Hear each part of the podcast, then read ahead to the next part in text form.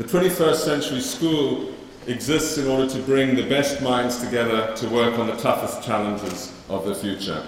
And our talk tonight exemplifies the nature of these challenges and the nature of the insights that need to be brought to them. It's about excellence and action oriented academia, and I can think of no better person that has these two attributes than Nick. This is the sixth in our series of distinguished lectures, which Nick gave uh, the first one of in February 2007. Uh, we've had over 200,000 downloads on iTunes U on these lectures, and I encourage you to turn your mobile phones off unless you want to resonate around the world. The 21st Century School currently has 15 institutes, embracing about 200 scholars clustered into 15 institutes. We work on the frontiers of health, on major social and technological challenges confronting humanity, and on the environment and climate change. Four institutes work on the science of climate change, notably on oceans, on tropical forests, on energy, and transport. Others, such as the Institute of Science, Innovation and Society and the International Migration Institute, work on some strands of climate change. So it is a very important theme to us, and it's certainly one which we look forward to continuing insights on and continuing growth in terms of our ability to do more work in the school. Nick is known as Mr. Climate Change, or should I say, Lord Climate Change. He's the leading and best known economist working in this area. And at a time when many are skeptical about the ability of economists to provide insights and to change policy, Nick is a great savior to us that call ourselves economists because he's able to show that penetrating economic insights can make enormous difference to the way we think about global challenges. Nick's success in changing minds and policy on climate change goes beyond the power of the arguments in this current work. It is based on over 30 years of deep work in economics that has informed policy across many areas.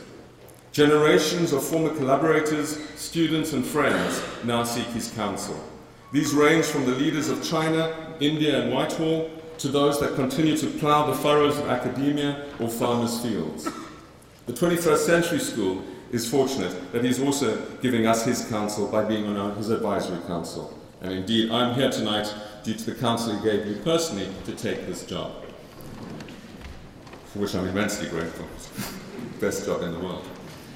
Nick's piercing intellect and engagement in policy reform is combined with a remarkable humility. This is the rarest of attributes in all people, but not least in people with title and distinction as grand as his. His humility is reflected in his wide ranging interests and his enduring support for many causes, some of them lost, like Wimbledon FC. Professor Lord Nick Stern is a man of many deserved distinctions, including his knighthood awarded for services to economics in 2004. This was before the Stern Review on climate change, and even before he had completed the Commission of Africa. That provided the basis for the Gleneagles Summit in 2005. At the time, Nick was head of the UK Government Economic Service and the second permanent secretary. Before joining the UK government, Nick was the chief economist and senior vice president at the World Bank, and before that, chief economist at the EBRD. Long before Nick's contributions on climate change, he made major contributions in many other areas. His first work was with tea farmers in Kenya, and then he lived in a village in India for eight months, writing a book on the experience. Among the many subsequent books he wrote, his work on tax policy was one that I read as a student, and his many books on development inform developing practitioners today. Nick's hallmark, of course, is judgment, and this was displayed from a very young age. He left Cambridge, where he did his undergraduate degree, to come to Oxford. We all know that's a sign of great judgment. He did a doctorate here and then spent seven years here as a lecturer before going on to be a professor at Warwick and then at LSE. After leaving academia for international and national civil service, he returned to LSE in 2007 as the IG Patel Chair within the India Observatory. Although he sits within the Asia part of the LSE, he is also the Grantham Chair on Climate Change. And his focus since 2005 has been in this area. The Stern Report, which you'll all be familiar with, has galvanized public opinion, and it's contributed to very significant changes in many governments. While Nick's previous talk at the school was about the principal conclusions of that report, today's talk will take us to the next steps. What can global society and government do to ensure that we come to a solution which will bring about a mitigation of the threat of climate change? This draws on his new book, A Blueprint for a Safer Future, which Blackwells will have signed copies of immediately after this lecture until 7.30. Nick's gift is his ability to combine deep economic insight with a similarly deep concern for ordinary people and for our planet. This is exemplified in his work on climate change. It's with great joy that I invite him to the podium.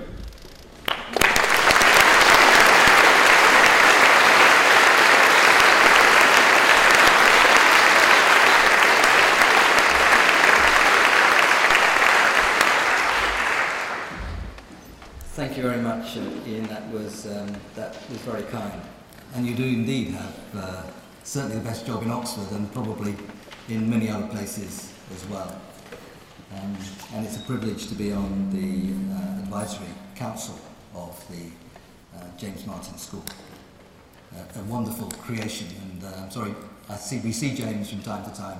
I know he can't be with us uh, today, but I'd like to uh, express my gratitude to him what he did in this foundation in Oxford, um, a university to which I uh, still have very warm feelings.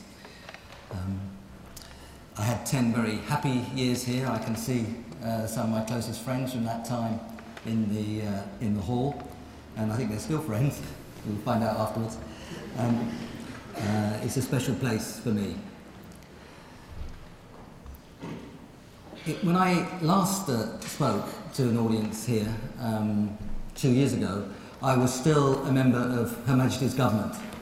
Um, I left Her Majesty's, uh, I better rephrase that.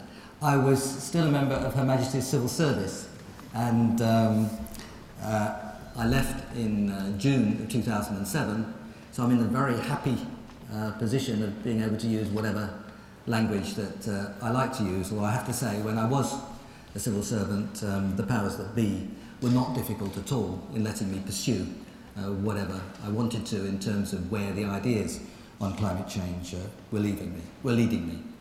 But I can actually sort of make odd remarks about the previous president the United States in much more relaxed way than I was uh, able, able to do at the, uh, at the time. Now, um, what I want to do today is to move on from the basic story of the Stern Review, which was that uh, action in this area was uh, urgent and had enormously high returns compared, compared to doing too little or compared to doing not very much uh, now but more later. Whichever way you looked at it, uh, this was an urgent problem for action and delay was very costly. That was the basic argument of the first part of the Stern Review. And looking back, I think we underdid the story. I think it actually looks more risky now, uh, given the way in which the science has uh, uh, come through still, strong, still more strongly over these last two or three years. Uh, emissions are increasing faster than we thought. Um, the absorptive power of the planet is less than we thought. And some of the, the manifestations are coming through faster than we thought. So the argument that um, strong, timely action makes uh, great economic sense is surely much more powerful, even more powerful now given what we now know and understand, than it was then. But what I want to do is to, uh, to focus on how we react as a world. It'll have to be a global collaboration on a scale and depth which has never been seen before. It'll have to be a global collaboration which looks forward and anticipates the problem. Now that's quite difficult for human beings.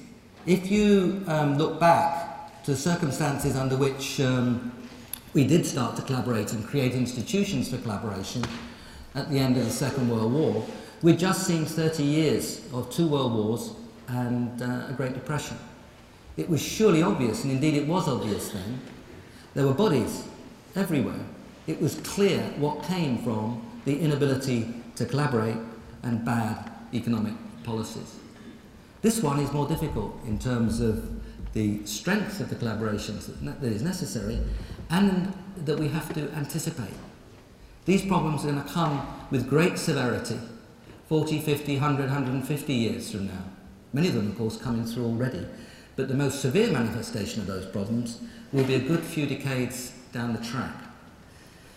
They, are, they would give us problems much more severe than the two wars and the Great Depression. I'll argue that case in just a minute.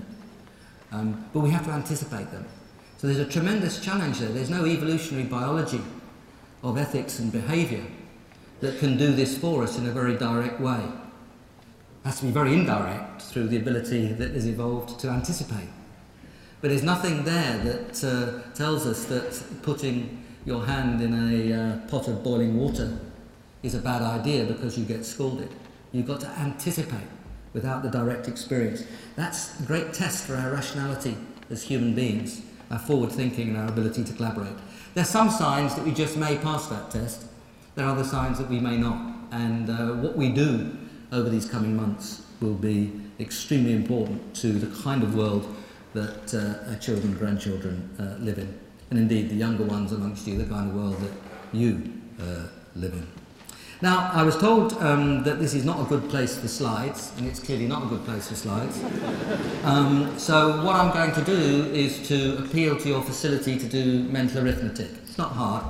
Multiplication and uh, addition, primarily, maybe one bit of division and no subtraction, so um, you needn't worry too much. But the, the basic numbers do count, and I want to base my description of the global deal on those basic numbers, and that's why I want to do it that way. Um, underneath what I'm saying is a lot of quite difficult economics. This is a problem with long lags, it's a problem with lots of uh, uncertainties, it's a problem which, uh, with processes which, uh, many of which will not be in equilibrium. Uh, all kinds of technical difficulties in economics underlying all this, and those of you who are economists here will recognise, and indeed have already recognised, and many of you have already worked on them. But the majority are not economists, I take it, so I'm going to try to be accessible to non-economists. Um, I do note, however, that it is your fault. Uh, you um, did have choices that you could have taken, and uh, you didn't.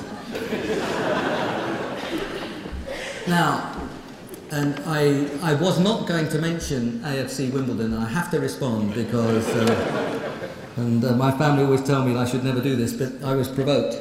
Um, I would like to draw your attention in to the fact that uh, AFC Wimbledon have just won promotion to the conference, the fourth promotion in uh, seven years, the greatest event in the history of British football.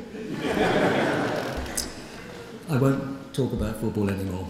Um, the two great problems of the 21st century are uh, overcoming world poverty and managing climate change, and we'll succeed or fail on those two problems together. They're the defining issues of our century. If we fail to manage climate change, we'll create a physical environment that's so hostile that uh, we will uh, reverse the advances in development that we have seen and make future advances almost impossible.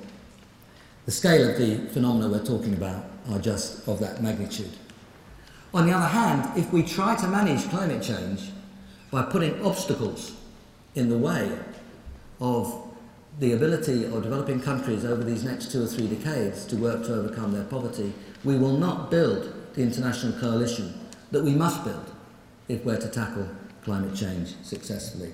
We have to see those two as intertwined, and indeed, it's because of my uh, interest in development, really, that I was brought in in some ways to this story, and uh, it's the implications for, develop, for development and the poorest countries in the world that I find particularly worrying. But we'll all get hit badly by climate change, rich world or poor world, um, if we fail to manage it. So I'm not going to emphasize the development story all the way through what I have to say, but I did want to underline it very strongly at the beginning, and I'll come back to it at a few points in what I have to say. Um, the village of Palanpur in UP, where I've been working now for 35 years with friends and um, collaborators, is the kind of place that would be hit particularly hard. Uh, when we first went there, the water table was about uh, 10 or 12 feet uh, down. It's now um, about 40 and uh, going on falling. And part of that, no doubt, is related to the increased runoff as the uh, rivers and rainfall change as a result of climate change. Other parts of it because they don't price water properly, and what's going on is water mining but that's a, uh, another part of the, of the story. So we must remember right through that this is a challenge for managing climate change and for economic development. Many of you will also have noticed that we have an economic crisis going on. To the rest, uh, right at the end of this, I'll try to say a few words um, about the relationship between the planetary and much more severe and long lasting crisis and the economic crisis. Now, the story I want to tell is one of a global deal, but it depends intimately on the basic structure of the underlying science and the basic numbers associated with the science. So, in building the story of the global deal, I'll start with the science, but I'll tell it in a way that feeds directly into economic policy. I'm not a scientist, I'm a consumer of science, um, and I try to get advice from the highest authorities uh, in the land and in the world. And the first thing I did when I was asked to do the Stern Review was to sit down and talk with the leading scientists and try to read the science. But I'm not a scientist. I might have done maths and physics as an undergraduate uh, 40 years ago, but that does not make you a scientist. Neither does, of course, um, the training in the law and uh, in um, pulling pints and cutting hair make you a scientist either, although um, superannuated lawyers, um, people who drive taxis, people who cut hair, all of whom are entirely worthy, um, but nevertheless are not experts on climate change. They think that they are. And uh, it's very important, I think, to be a consumer of the science and try to understand what the science is telling us. To cross question from the point of view of policy making, which you have to do. But basically, let me tell the scientific story in a way which fits with the story of economic policy. It starts with people and ends with people. People emit greenhouse gases through their uh, activities of consumption, production, the way they live. They emit greenhouse gases uh, to a degree which is above, sorry, to, to an extent which is above what the Earth can absorb. So the stock of greenhouse gases goes up.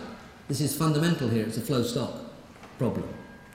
The stock of greenhouse gases goes up, it's the greenhouse gases that catch the, uh, uh, the infrared energy to, that cause the global warming, cause, those greenhouse gases cause the global warming, so the temperature of the Earth goes up. That's the next step in the chain. The next step in the chain is from global warming to climate change. Um, global warming doesn't really capture what we're talking about. This is climate change. It's climate and it's change. And uh, it manifests itself from the point of view of human activity mostly through water in some shape or form. Storms, floods, droughts, sea level rise. This isn't the difference between Stockholm and Madrid. Um, that may be quite substantial from the point of view of temperature. What we're talking about is the rewriting through the increasing temperature and the change in the climate of um, the where, where we can live and how we can live. It's about rewriting the physical geography and therefore the human geography of the world. So the last step in that chain of uh, causation is from the climate change to people, back to people, and what they can do and how they can live. Now, as I've already argued, the, the first couple of links in that chain uh, look more worrying than many people thought two or three years ago. Emissions are increasing faster than we thought, absorptive power of the planet less than we thought. That's why I think we understated the risks in the, in the Stern Review. But that's the basic story, and that structure of the science uh, tells us a great deal about the kind of economics we should bring to bear. First, it's a flow stock problem. So delay is dangerous. Flows go into stocks and stocks rise. So this isn't like the um, World Trade Organization, where if we make a mess of it, as we often do, we can reconvene five years later roughly where we were before. If it happens in climate change, five or ten years down the track means considerable uh, increase in the concentrations of greenhouse gases and leaves us in a worse starting point. That flow stock problem is fundamental to this, uh, to this story. Um, so basically, it's a flow stock problem, it's a global problem. It doesn't matter whether greenhouse gases are emitted, whether it's uh, Johannesburg or London or Beijing or Los Angeles, they have the same effect. It's a global problem. It's a problem with long lags. These links in the chain that I described are links which, uh, each of which takes some time to manifest itself, sometimes with quite long lags. So the lags in the system are important. The, um, the scale of the issue is very important, much bigger than the normal worries we have about uh, so called externalities, which uh, are the kind of uh, sooty air or um, uh, congestion in roads. Those are problems which manifest themselves locally and quickly, and you can see what's doing it. This one is much more difficult. It's a global phenomenon, it's got long time lags. The scale after those time lags is potentially very big, and there are lots of uncertainty. So, this is actually a kind of interrelationship between what we do and what others can do of a much more complicated and difficult kind than we normally deal with in economics. It's clear then that any discussion of policy has got to be about risk and the management of risk. Any discussion of policy has got to be global. It's global in its origins and global in its uh, effects. Any discussion of policy has got to take intertemporal issues, the relationship between one generation and the next very seriously, and it's got to take distribution issues at any given moment in time very seriously, because it's poor countries that are hit earliest and hardest by this problem. So you can see it is very different from the kinds of problems that we traditionally talk about in economics which are based on marginal comparisons. Marginal means small perturbations, small pluses or minuses around some given story or around some given growth path. This is a very different problem from that. We do have the tools of economics, many of them at least, not all of them, but we have many of the tools of economics capable of dealing with the problem I've just described. But the simple minded um, tax on externality, which is what we teach our second year students, um, is only the beginning of the discussion. We have to go, for the reasons I described, way beyond that story when we bring our analytical tools to bear. The, um, it's the magnitude of the effect and the degree of uncertainty which lies behind um, the mistakes, I believe, that many, far from all, but many of the early economic analyses um, perpetrated.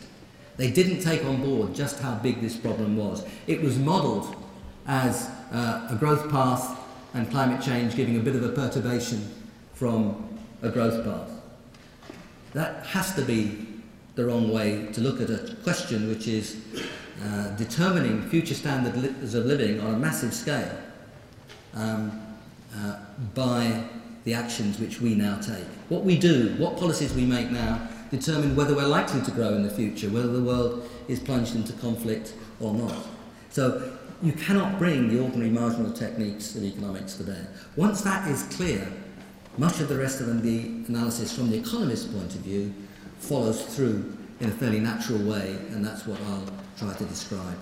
Um, but I think e- economics as a whole, although there were some very notable and important exceptions, didn't deal with this problem as a problem of massive scale and huge uncertainty and risk. And that's what it is in large measure is about. Now, let me turn to some of the basic arithmetic which underpins the story of the global deal, which I want to uh, tell. We start in a bad place. We start at uh, 430 something, perhaps 435 parts per million, maybe a bit more, of um, uh, CO2 equivalent in the atmosphere. That CO2, 380 plus, uh, together with um, 50 parts per million of CO2 equivalent, the contribution of the other gases in equivalent terms to CO2, equivalent in terms of their global warming effect. So we are about 435 parts per million. We're adding about two and a half parts per million a year, and that two and a half parts per million we're adding each year uh, is rising. So where would we be if we did not much for 100 years? Well, we'd probably average somewhere well over three parts per million added per year over a century of business as usual. So if you added 300 or so, or more, to 435. Three, 300 is 3 times 100, you got that? Um, that would take us to something around 750. What would that mean? Suppose we stopped it right there.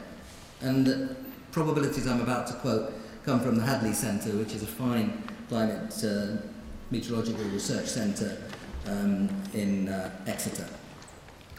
And we work closely with them in, in preparing the Stern Review, and I still talk to them a lot and I'm full of admiration for what they do. But the numbers that they give are not so very different from the numbers other, other people give, and indeed they're probably quite sort of moderate and modest and uh, leave out quite a lot of worrying things, which they recognise very readily and explain. So suppose we did hold it right there at 750 parts per million. What would be the probabilities of different kinds of temperature increases? It's about probabilities, we can't say for certain, but the, what the science has been able to do for us in the last 10 or 15 years is start to tell us about probabilities. Prior to that, um, there were ranges and uh, possibilities uh, of different kinds of outcomes. But what we've now got is uh, an assessment, for better or for worse, but I think on the whole for better, of probabilities. What would it mean? It would mean a probability of roughly 50-50 of being above 5 degrees centigrade um, relative to pre-industrial time. So when I talk about temperature increases, I'm talking mostly about uh, comparisons with uh, the time in question and, uh, say, 1850. 5 degrees centigrade above pre-industrial times. Well, 5 degrees centigrade may not sound very much if you're uh, in Moscow in February, but it is truly enormous. A 5 degrees centigrade above pre-industrial times we have not seen as a world for, as a planet I should say, for around uh, 30 million years or more. Human beings have been around, well it depends on how tight your definition of sapiens is in Homo sapiens, but human beings probably are around 100,000, maybe 200,000 years. That's uh, their lifetimes, our lifetimes as humans, uh, are tiny compared to the distance in time since we've seen that kind of temperature. The world was mostly covered in swampy forests, it seems, at that time. Very little or no uh, ice. We've been 5 degrees centigrade less comparatively recently and comparatively often. Um, the last ice age, 10 or 12,000 years ago, um, was orders of magnitude 5 degrees centigrade less than uh, the um, middle of the 19th century. The ice sheets came down to latitudes of, um, in, in, an English audience, you can refer to Watford, other places you have to talk about uh, London. Um, but the ice sheets came down, and Watford always gets a laugh. Is there anybody here from Watford? Is yeah. Good for you. but what's the, what point am I making here? It affects profoundly where people can be and where people can live. There were people around, of course, 10, 12,000 years ago, relatively few relative to now, but there were, and they uh, were closer to the equator than Watford, with good reason, because of the ice. This transforms where people can be. You know, when it melted, the UK uh, separated from France, and uh, maybe good thing, bad thing, but you. It's profound change. This is changing the physical geography of the world in a profound way. This would redraw where the rivers flowed. It would redraw where many coasts were. Southern Europe would probably look like the Sahara. Other parts of the world would be so battered by hurricanes it wouldn't make any sense to be there. This redraws where people can be. This is a huge, huge change. We can't describe it very well because humans have never, we can't describe how humans would fare in that kind of environment because they've never seen anything like it, not remotely. Three million years ago, since we, two or three million years ago, since we were three degrees centigrade higher. The idea that you could sort of wear a fairly flexible, adaptable lot and we'll just uh, adapt to it when it comes along, you know, maybe wear lighter clothing and bigger hats and all that sort of thing, is just not credible relative to the kind of change that we're talking about. Of course we'll adapt. I mean, some people will have to swim. But the challenge of adaptation in this kind of scale is just out of all imagination relative to the kind of thing that we've, uh, we've seen. Now, what if we held it I could have told the story at 4 degrees, 6 degrees, 7 degrees. No, we should be talking about the whole distribution of temperatures here, but just to keep it fixed, and because I haven't got any slides, I'm talking about 5 degrees centigrade, but it makes the point. What could we do? Well, we can hold it below 500 parts per million. We can't hold it before four, below 450. We'll be at 450 in six years, maybe five years. This is the kind of thing in which prediction is fairly easy. We are at 435, we're adding two and a half a year. That's 6 times 2.5 is 15, 15 and 435 is 450. That's where we're going to be very quickly, right? But we could hold it below 500 with good policy, and then we should be thinking about how to bring it on down from there. And we are starting to think about how to bring things down. Of course, if you drop emissions low enough, at some point you'll get below the, you know, the, the world will be able, the planet will be able to absorb more than that, but that's quite a long way off. So we're going to have to think about how to get uh, greenhouse gases out of the atmosphere. But what we can't do is uh, bet the future of the planet on our ability to do that fast or effectively. What we have to do is think about reducing the uh, emissions. So we could hold it below 500 parts per million. What we get for that? Well, that probability of about a half of going above 5 degrees centigrade would drop to uh, around um, 3%. Now, I don't know whether the probability of half should be a probability of 40% or a probability of 60%. I don't know whether the 3% probability I'm talking about should be 1% or 5%. But what we can see is we get a massive reduction of the probability going to a very dangerous place. Now, what would that cost us? Because it sounds like a very attractive insurance policy, you've got to check what the premium might be. Well, um, in order to hold below 500 parts per million, we'd have to cut emissions down to about 20 gigatons of CO2 equivalent or below by 2050. We were in 1990, fairly close to that in 2000, around 40 gigatons CO2 equivalent. So, relative to 1990, we'd have to cut global emissions by 50% at least. Now, there's a very powerful scientific case for cutting much more than that. But let me speak for the moment about holding below 500 and cutting uh, emissions by 50% relative to 1990. Now, um, economists and politicians play sort of fancy footwork and slightly, slightly devious about percentages and starting points and all that. But just fix on the 20 gigatons in 2050. Whatever we decide to do as a world, whatever one country says it's going to do, we've got to get below that 20 gigatons. Now, wherever you go, and I've travelled too much in the last two years, people put their arms around you and say, Nick, we like you very much, but you don't understand that um, Canada is different, or Russia is different, or South Africa is different. Other people, sure, they can do these things, but it's just a bit too difficult for us. Well, you know, the, the climate doesn't negotiate. If you uh, got to get below uh, 20 gigatons, it's what the adding up of what everybody uh, emits has got to fit with that. But what does it mean in terms of taking out emissions from what we might otherwise have done? Economists are quite good at what we might otherwise have done, can't be checked. The, but business as usual might look, because we're over 50 gigatons now, business as usual might look like emissions of, say, 85 in 2050. So I'm not being heavy about I'm saying it's a good bit, good bit less than doubling by 2050 under business as usual. 85 compared to 20, here's a subtraction, 65. What would it cost us? Now, some part of this has negative cost, energy efficiency. Other parts could be quite expensive. There's a, you know, there'll be some kind of gradient of cost going from negative to quite expensive. And we can work on the detail, work on the models, many people have, but let me take $30 a tonne as an average over this 65. Well, 65 gigatons, remembering that giga is the same as billion, scientists like giga, economists like billion, um, 65 billion times $30. Well, you know, 3 times 6.5 is easy, right?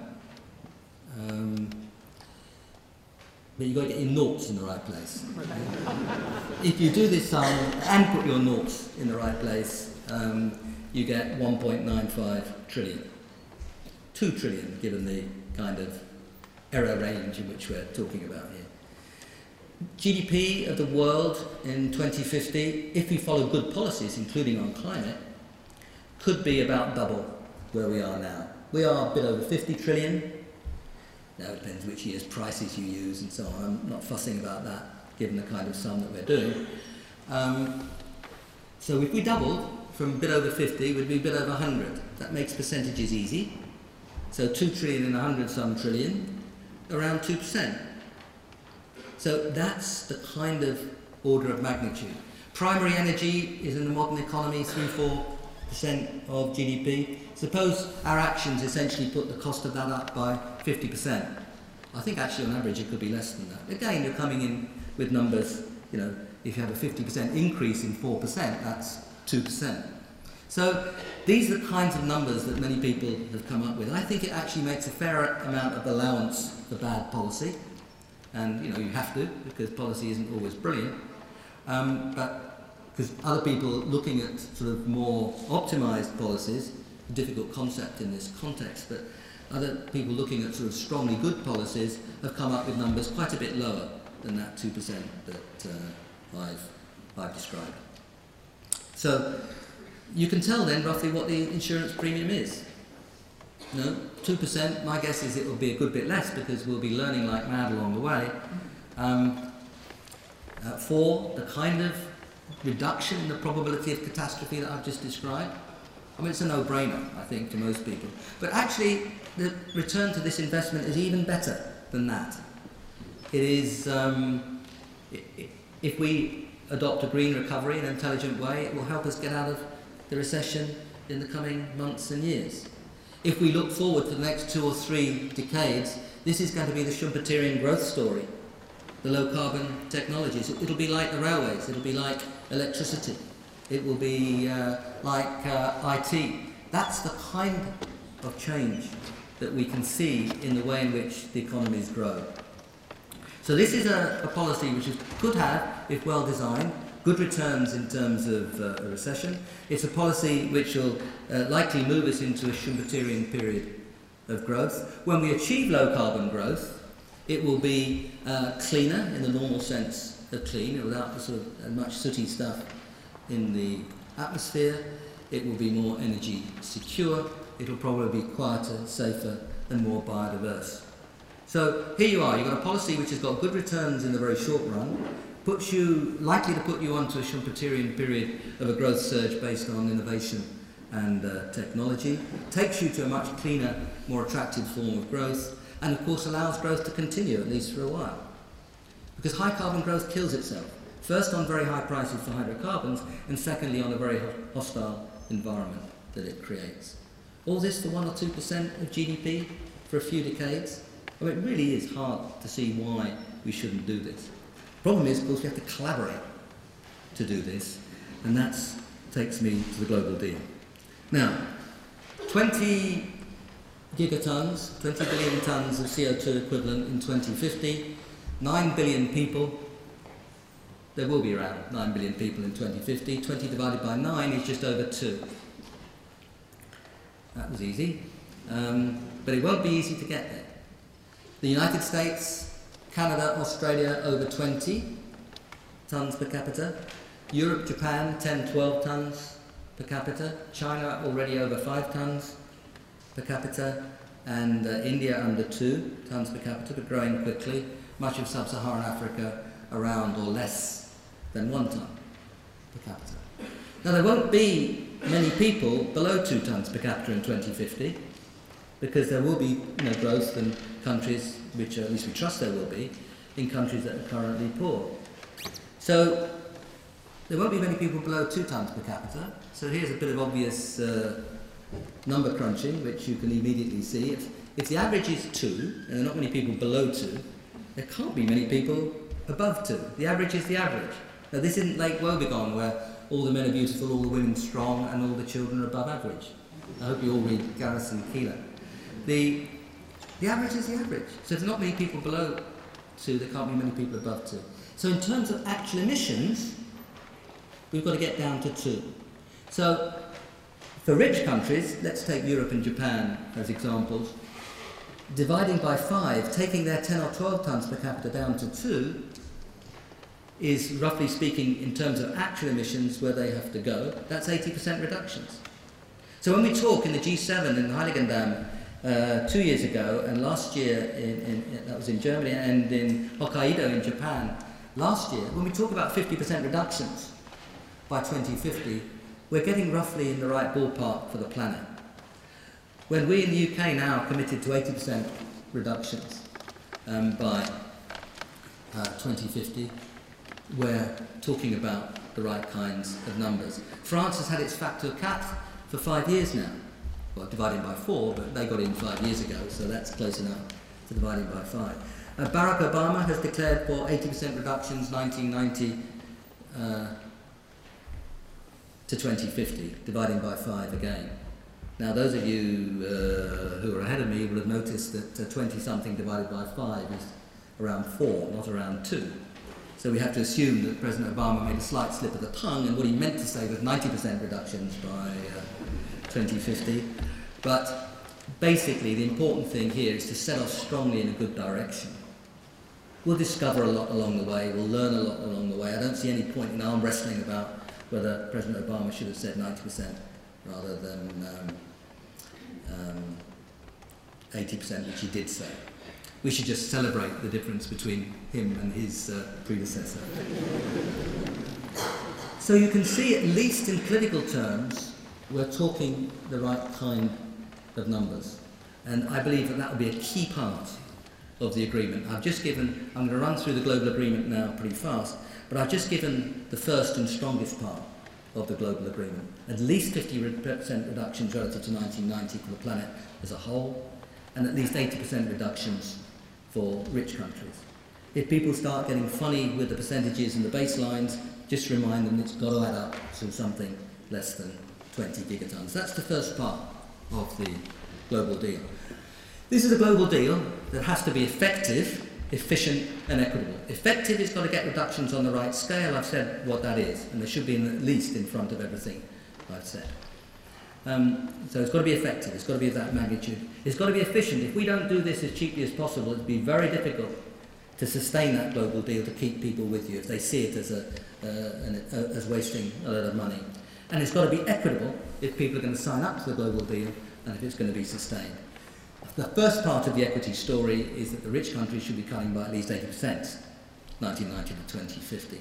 Please don't confuse the actual emissions with any quotas of emissions. I do not think the quotas for emissions should be two tonnes per capita for everybody. The rich country is responsible for 60 65% of the uh, concentrations in the atmosphere now. This is a flow stock problem. You can't deal with a flow stock problem by having a, a party that lasts uh, 200 years where somebody, some people drink much more than others, and then you define equity as all drinking about out of the same size glass on the last day of the party. That's not particularly equitable. But so if we did end up with quotas the same per capita for everybody in 2050, then it's more equitable than some of the things you can imagine, but we shouldn't over celebrate just how equitable that would be.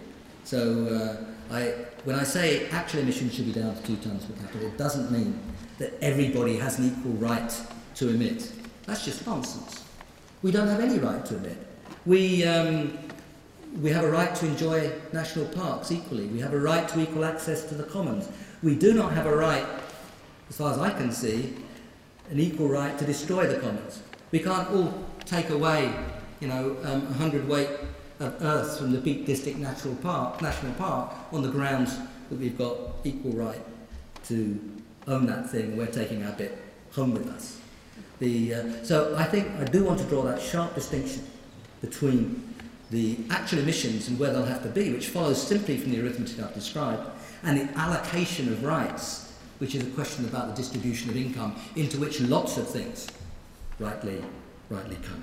But anyway, that's the first part of the global deal. Second part of the global deal on the efficiency front and on the equity front is that uh, we have to have a way of financing the activities of developing countries. It'd be quite wrong to ask them to slow down their development. I don't think we'd get a global deal if we push too hard on that. The challenge is to help finance. And one way of doing that is through carbon trading, um, where rich countries can buy uh, some of the reductions in poorer countries. It makes economic you buy your shirts where your shirts are cheaper, you should, keeping costs down, buy the emissions reductions where emissions are cheaper. But it also allows the flows of funds to developing countries, which will be part of the glue that holds this global deal together. That's the uh, second part of the uh, uh, global deal. So um, let me put together with that, number two or three, um, the role of developing countries. Developing countries are preparing climate change action plans.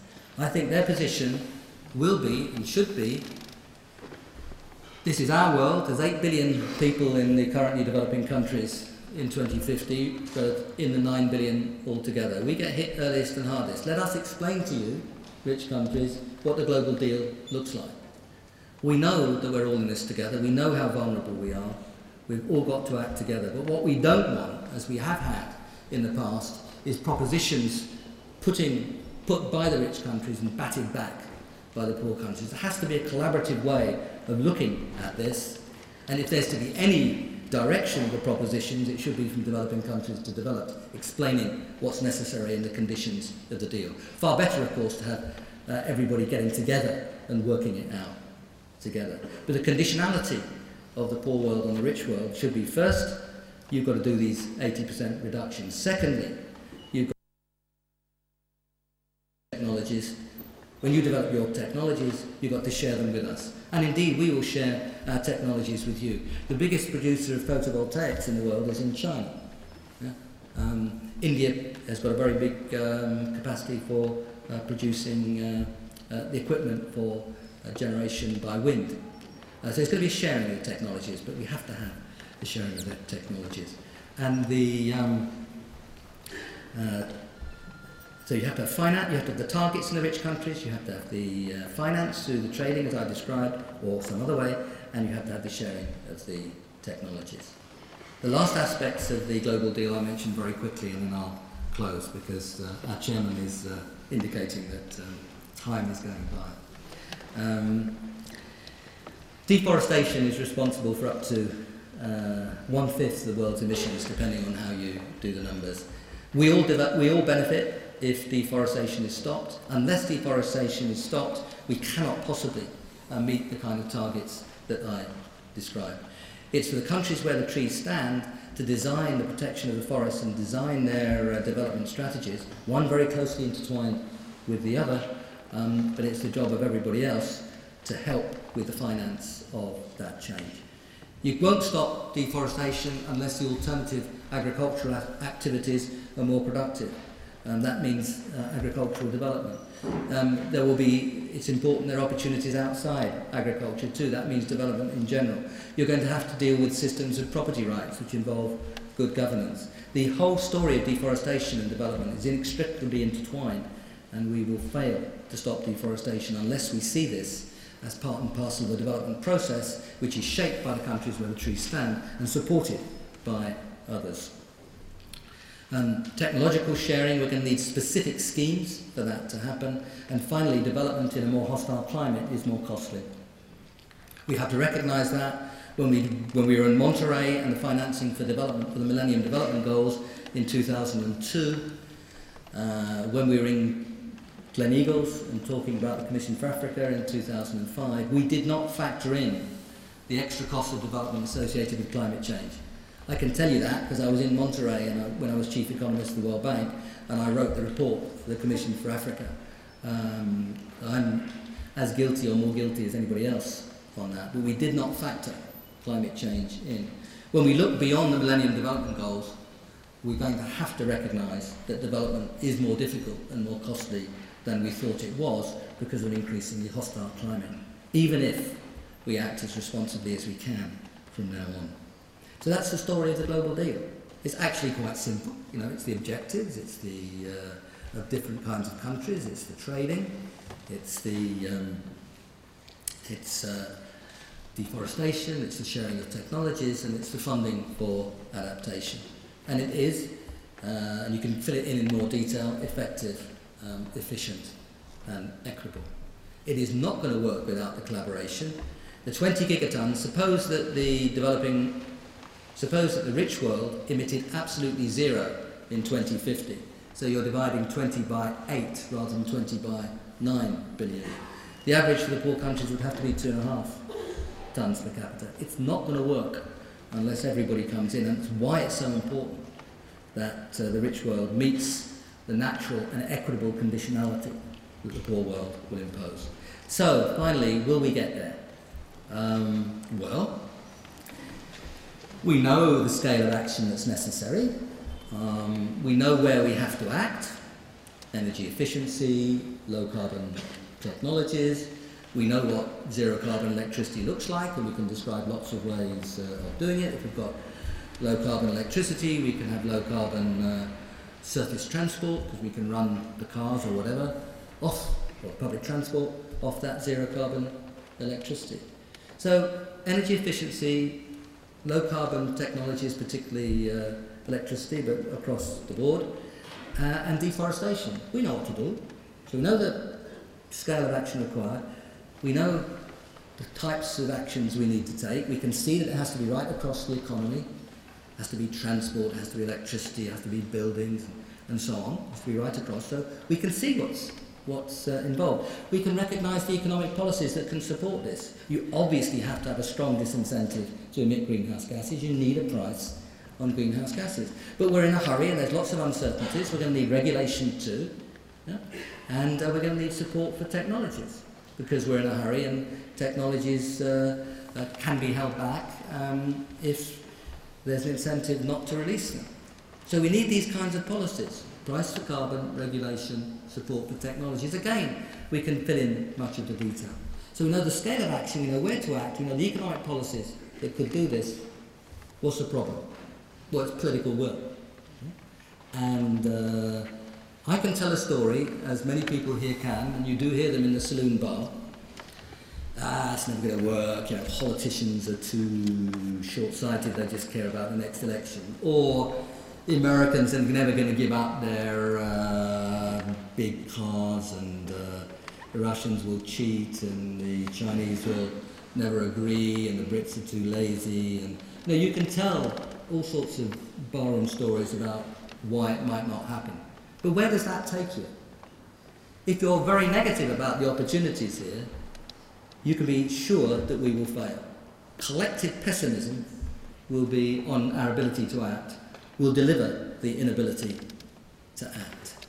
If that's the line, then at least we should be honest. You know, we can buy a hat, get some suntan lotion, and write a letter of apology to our grandchildren and say that, you know, we knew what to do, but, you know, all too uh, difficult and we couldn't get together and, you know, we were watching football and, and so on. But surely the right way to look at this is to say, these are the kinds of things we have to do, these are the kind of coalitions that we have to build, and let's get on with it and see if we can get there. Because if we don't, we know we're in very serious trouble. So people have to understand the magnitude of the risk, but also that this story looks quite attractive. Um, it's the story of growth over the next two or three decades. It's the story of um, low carbon growth, which looks much more attractive. Now, I don't know if we're going to grow forever, but if we don't grow for the next two, three, four decades, um, it'd be very difficult to meet one of the key two key defining challenges of our century, which is the overcoming of world poverty. Um, now, will we grow forever? Probably not. Um, as uh, Woody Allen said, eternity is a long time, uh, particularly near the end. And, but we are, I think, going to have to grow for three or four decades. But if we are, as I think we must from the point of view of world poverty, it's crucial that we grow in a clean and sustainable way. I think we can see how to do that. So the challenge now, and it involves all of us, uh, is to bring about, or work to bring about, the political coalition for action that we need. Thank you very much.